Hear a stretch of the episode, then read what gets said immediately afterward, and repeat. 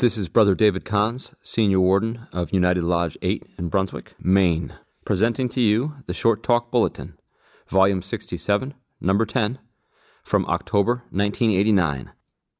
The Hiramic Legend by Brother George S. Draffen, past Deputy Grand Master of the Grand Lodge of Scotland. During the ceremony of the third degree, which is so well named the Sublime Degree, you can hardly fail to have been deeply impressed by the tragedy of Hiram Abiff. To understand it and to appreciate to the full its profound richness of meaning is something that will remain with you as long as you live. It is first of all important to understand that the drama of Hiram Abiff is a ritualistic drama. We all know what a drama is. It is a conflict between a man and other men or between a man and other forces, resulting in a crisis in which fate or fortune lies at stake. The crisis, or problem, is followed by a solution or resolution.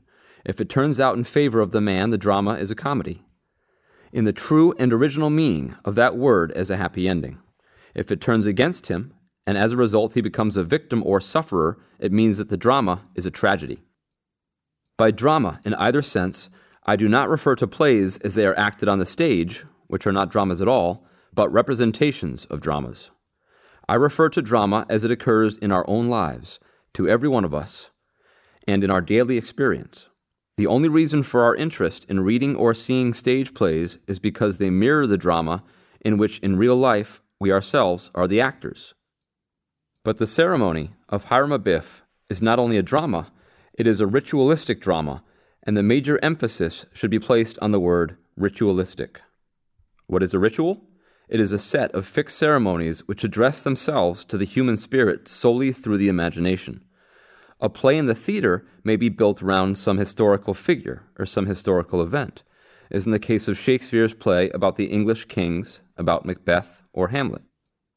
And if the figures and events are not actually historical, they are supposed to be, so that the facts of time, place, and individual identity are of some importance to it. A ritualistic drama, on the other hand, does not pay any heed to historical individuals, times, or places.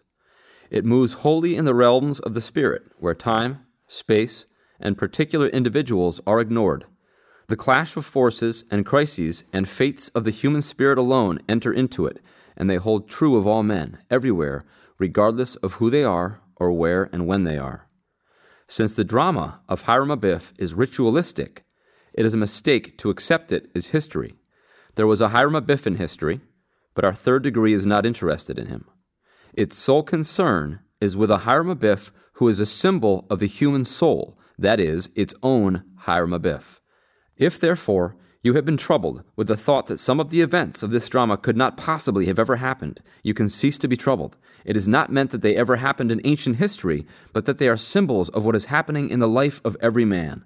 For the same reason, it is an inexcusable blunder to treat it as a mere mock tragedy. Savage peoples employ initiation ceremonies as an ordeal to test the nerve and courage of their young men, but Freemasonry is not savage. Boys in school often employ ragging, which is horseplay caricature of the savage ceremony ordeals, but Freemasonry is not juvenile. The exemplification of our ritualistic drama is sincere, solemn, and earnest. He who takes it trivially betrays a shallowness of soul which makes him unfit ever to become a Mason. Hiram Abiff is the acted symbol of the human soul, yours, mine, any man's.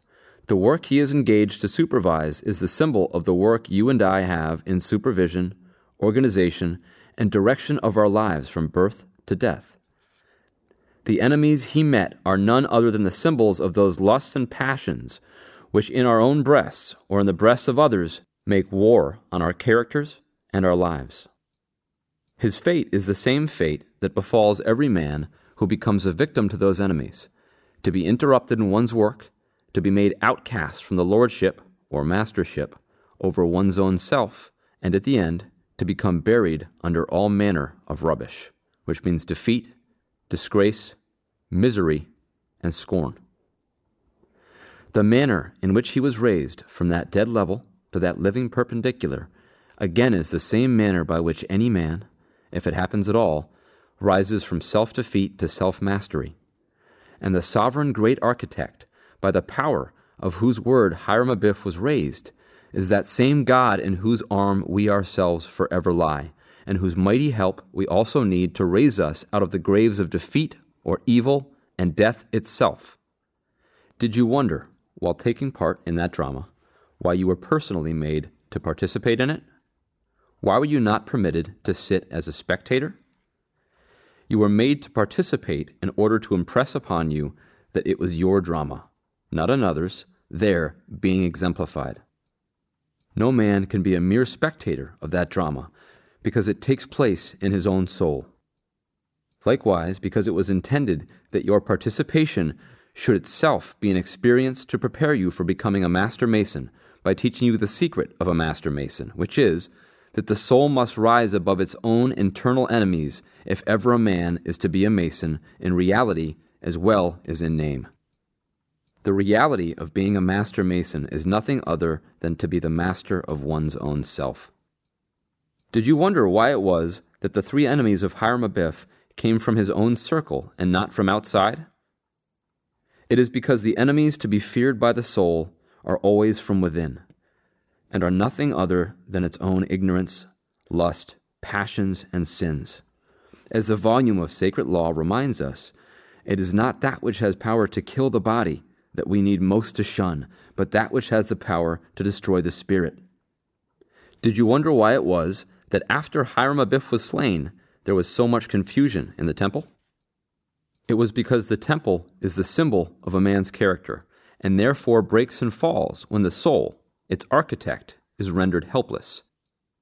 Because the craftsmen are symbols of our powers and faculties, and they fall into anarchy when not directed and commanded by the will at the center of our being. And did you wonder why the Lodge appeared to neglect to explain the ritualistic drama to you at the end of the degree? It was because it is impossible for one man to explain the tragedy of Hiram Abiff to another. Each must learn it for himself, and the most we can obtain from others is just hints and scattered suggestions as these I have given you. Print the story of Hiram Abiff indelibly upon your mind. Ponder upon it. When you yourself are at grips with your enemies, recall it and act accordingly to the light you find in it. By so doing, you will find that your inner self will give in the form of first hand experience that which the drama gave you in the form of ritual. You will be wiser and stronger for having the guidance and the light the drama can give you.